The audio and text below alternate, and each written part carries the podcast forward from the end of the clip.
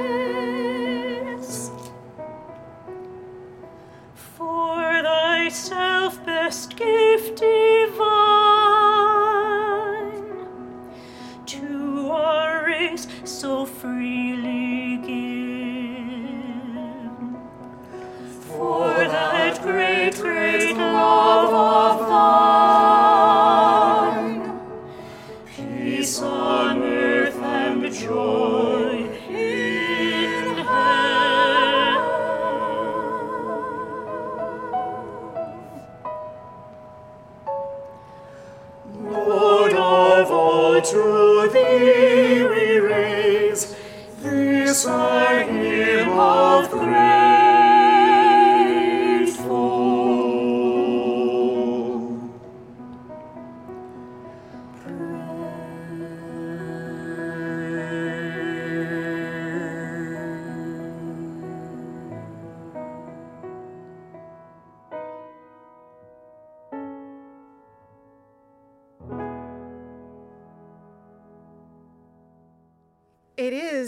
the spirit of that last hymn, the beauty of everything, that we read our reading this morning, which is a poem by Sonya Renee Taylor, a poem entitled My, Bo- My Mother's Body, from her book, The Body is Not an Apology.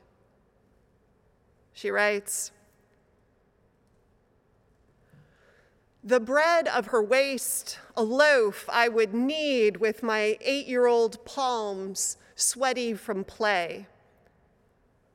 my brother and I marveled at the ridges and grooves, how they would summit at her navel, how her belly looked like a walnut, how we were once seeds that resided inside. We giggled, my brother and I, when she would recline on the couch, lift her shirt, let her belly spread like cake batter in a pan. It was such a treat as licking the sweet from the electric mixers on birthdays. The undulating of my mother's belly was not a shame she hid from her children. She knew we came from this. Her belly was a gift we kept passing between us. It was both hers, of her body, and ours for having made it new, different. Her belly was an altar of flesh, built in remembrance of us, by us. What remains of my mother's belly resides in a container of ashes I keep in a closet. Every once and again, I open the box, sift through the fine crystal with palms that were once eight. Feel the grooves and ridges that do not summit now, but rill through fingers granules so much more like salt than sweet today. And yet, still I marvel at her once body. Even in this form, I say, I came from this. I feel like I should say a slight disclaimer that even in this sermon, one of two, I still feel like I'm diving into things and just touching on huge subjects about which there is enormous feeling and personal life experience that I will not begin to do justice to.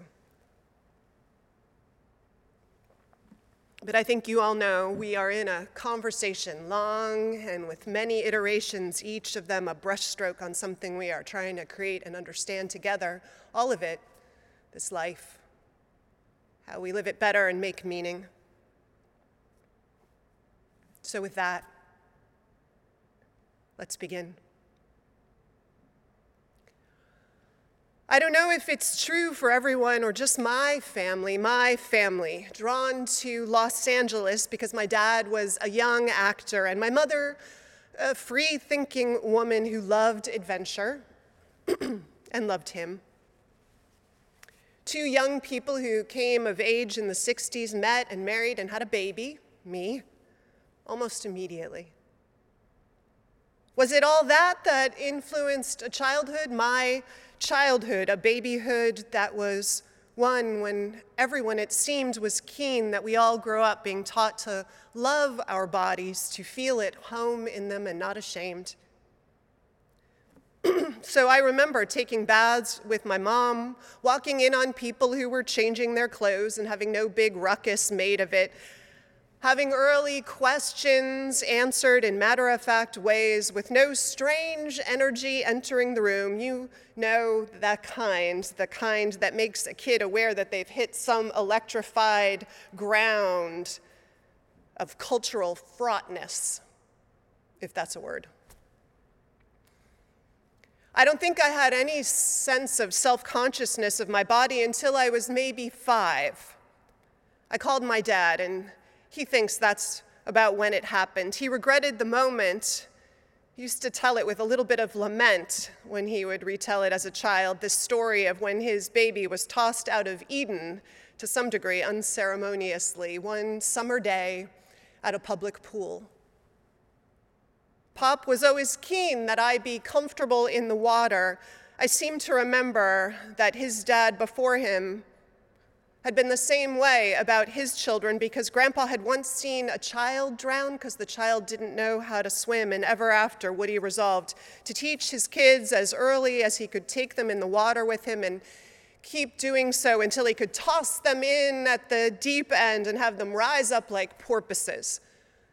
My dad did the same. It was a family tradition of care and the protection of bodies. So there we were at the pool. By now, he and I were probably working on some of my basic strokes, and I was in a swimsuit, which is to say, my swimsuit bottoms, which is all I wanted to wear in those days. I mean, let's face it, the bikini tops they were annoying, especially when you didn't have anything to keep them from moving around and they just got in your way. So I left them behind with full understanding and permission of my parents. Where's your top? The boy, about a year or so older than I was, asked me. You're a girl, you're supposed to wear a top. Though I wouldn't have anything even resembling the start of breasts for, I don't know, seven years at least, I got the message.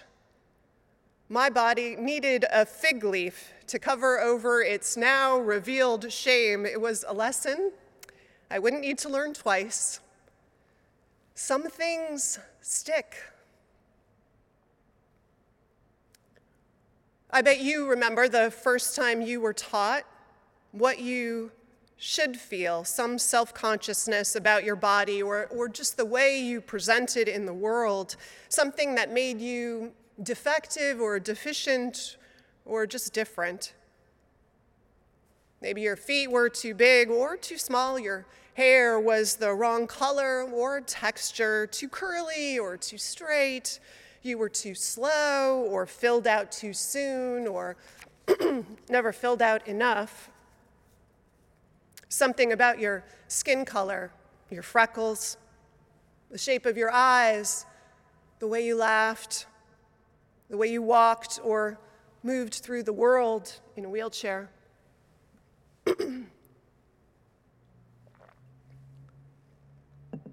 Maybe you were born with a cleft palate or a lisp.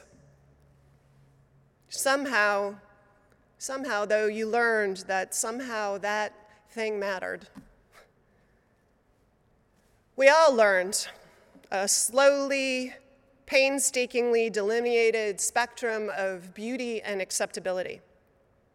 We were carefully taught a norm that was seemingly written in the skies and where we deviated from it and how to feel about that. Then the messages were reinforced everywhere in the playground, in the the villains and the losers and the heroes and the stars in our books and TV and movies, reinforced in our homes, at the city pool. We learned about what Sonya Renee Taylor calls the ladder. Sonya Renee Taylor is a poet first by vocation, a performance poet, but now she might be called more of a movement leader, an activist, quote, committed to radical self love and body empowerment.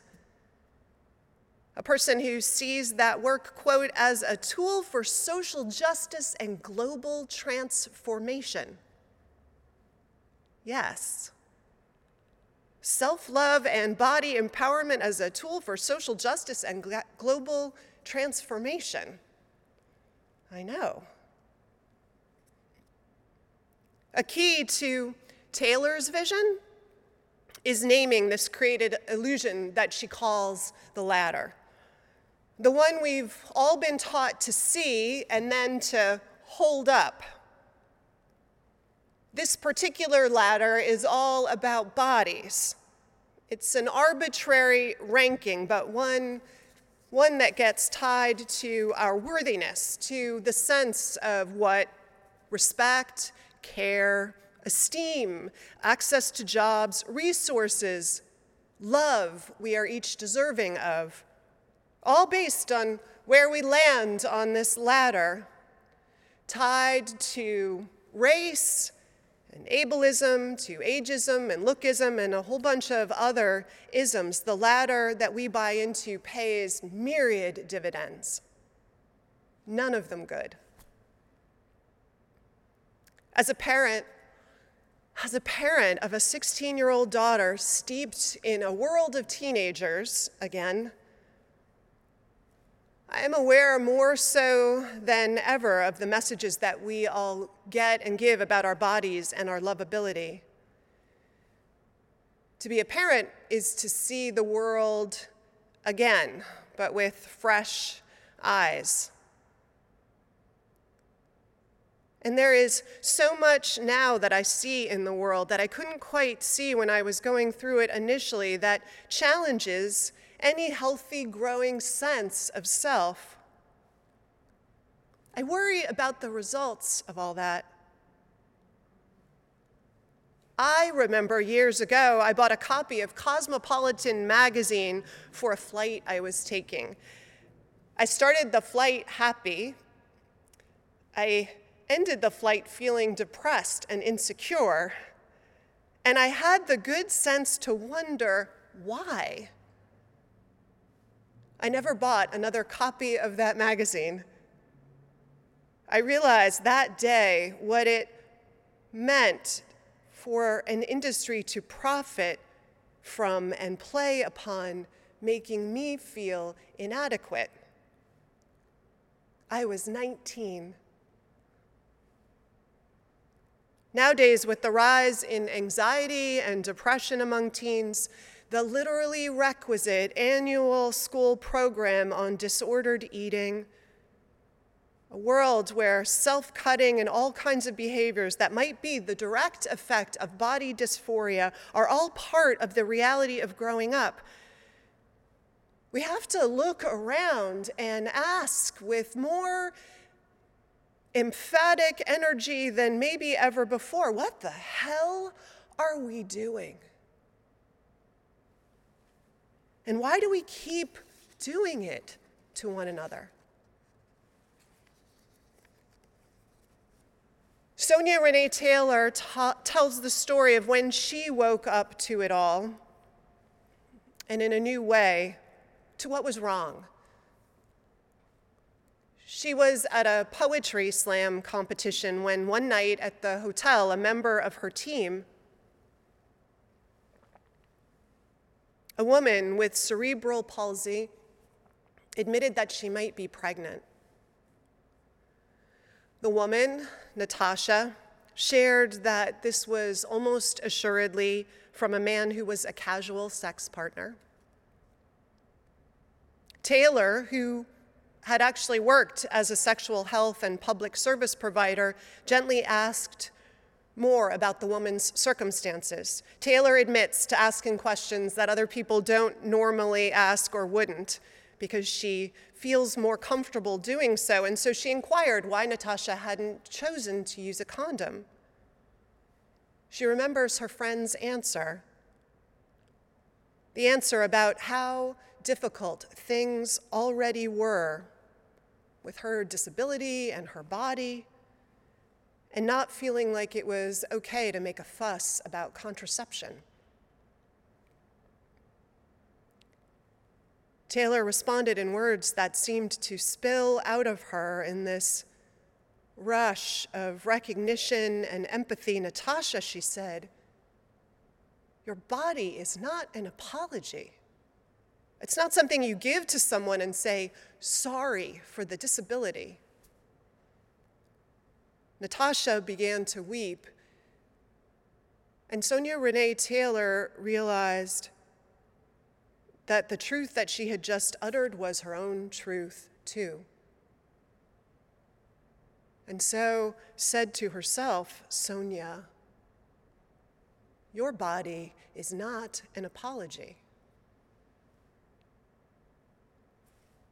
Your body is not an apology, would be the name she would give to her book about this realization to the movement she has started, to her digital media company that hopes to empower people around their bodies and, in so doing, to transform the world. Our body is not an apology. And yet, Taylor says, for so many of us, sorry has become the way we translate the word body. We are disconnected from our bodies, so many of us, she said. So many of us treating them like machines to be used and controlled with just enough gas and basic attention to keep them running until they break down, and then we curse them. We try to mold them or cover up the shame, or think that if we could just get them further up that ladder, we might finally be at peace with them. But here's the real tragedy nobody wins at this game. Those at the bottom are shamed and diminished by the ladder and harmed, and so are those at the top. I think of a woman I know who counts every calorie, so proud she is of being rail thin like a badge of honor that she clings to of this body that she has conquered like a foe. And of all the bodies that finally show their limits, as all our bodies increasingly have to, that are then made spectators increasingly in a world that refuses to bend to the limits of bodies. No one wins at the ladder. It's a rigged game that keeps us scrambling, and it's spiritually bankrupt, too. The Dalai Lama famously talks of the dangers of what he calls the comparing mind.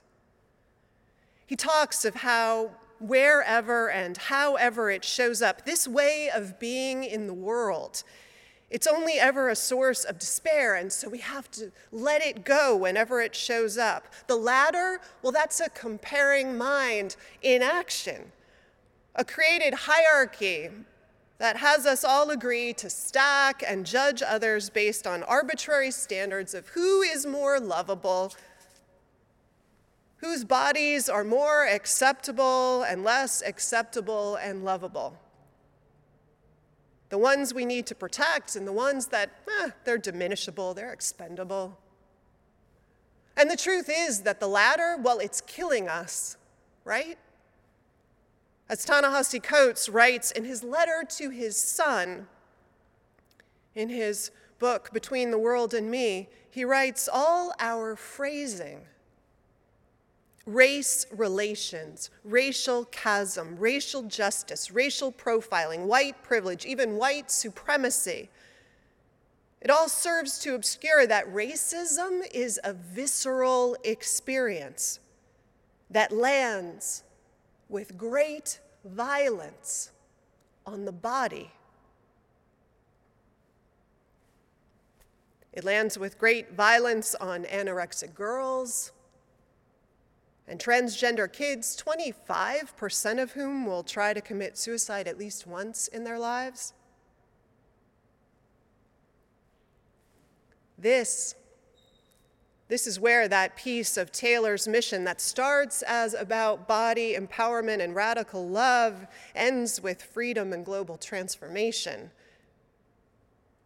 To liberate ourselves and one another from all of this it's to speak for life and love in the largest sense. How do we do that liberation?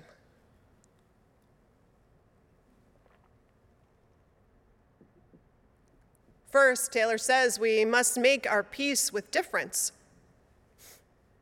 Begin to notice all of the internalized messages that surface in us about what makes one body better or more lovable than another. Notice in us the judgments, the casual jokes, the socially conditioned self deprecating humor that has us putting ourselves down to make another feel better, all the ways that virtue is tied up subtly in our minds to the way bodies show up. Ask ourselves, Taylor says, why do I need people to be the way I believe they should be? Notice even, as Taylor points out, even our tendency to insist that all bodies should be healthy, Health is not a state we owe the world, Taylor says. We aren't less valuable, worthy, or lovable because we are not healthy. Our work begins by loving how one another shows up, of letting the ladder go. And if we turn away from it together, letting it disappear as the illusion and the construct that it is. And all of this, all of this involves some unlearning of a lot of old lessons planted long ago.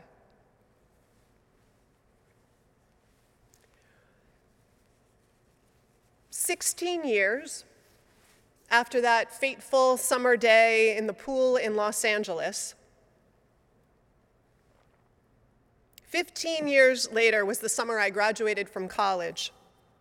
and I arrived for a five week stint in Finland. Randomly, through a friend, I had found out about a job in a basically a campground or a resort that was there, and I applied and got it. In Finland, one tradition is that I think it's on Wednesday nights and Saturday afternoons, might be Sunday afternoons, everyone goes to the sauna. And it's a huge social thing to do, a gathering. So the women that I worked with at the campground, we booked an hour at one of the facility's saunas to do that together. I arrived late from my shift, and I entered with my bathing suit on. I didn't know that the other part of the tradition was to go nude, so I walked in and everybody was naked. It took everything I had to take that suit off and join them. So well planted are those lessons. I hadn't been without my suit top since I'd first been shamed to putting it on. But there's more to the story than that. I sat in this room with all these women with whom I had worked for a couple weeks by then. I realized in that moment that I had actually never been around so many naked bodies and seen anything really but my own mother's and the advertisements that had been carefully curated for consumption, right? And I noticed, trying not to stare but looking around the room, how different each body was. How none fit the norm in my mind of some I don't know, normative, perfect body, but how each body was lovely. The long legs, the full legs, the small busts, the generous busts, the curves, the straight lines, the scars, the dimples, all lovely. And I realized what all that covering up and that shame that I'd been taught had helped to reinforce the lie of some perfect body, the myth of better and worse. In all of our fleshy, wildly idiosyncratic bodies in that space, we were all beautiful. Beauty was the norm. The rest I could leave behind at the door with my discarded bikini top and bottom. The rest I would work to leave behind. And for now, so would my daughter. And so do you. Remember back to before you were taught to see what might be wrong with you, but never really was. Begin there. And let the liberation, the revolution of love and transformation for us all, please begin. Amen.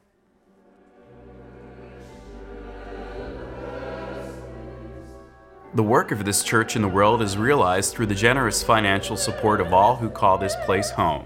Along with the gifts and time and talent, ours is a shared ministry.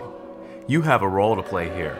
Church membership is open to all. For more information, go to uusf.org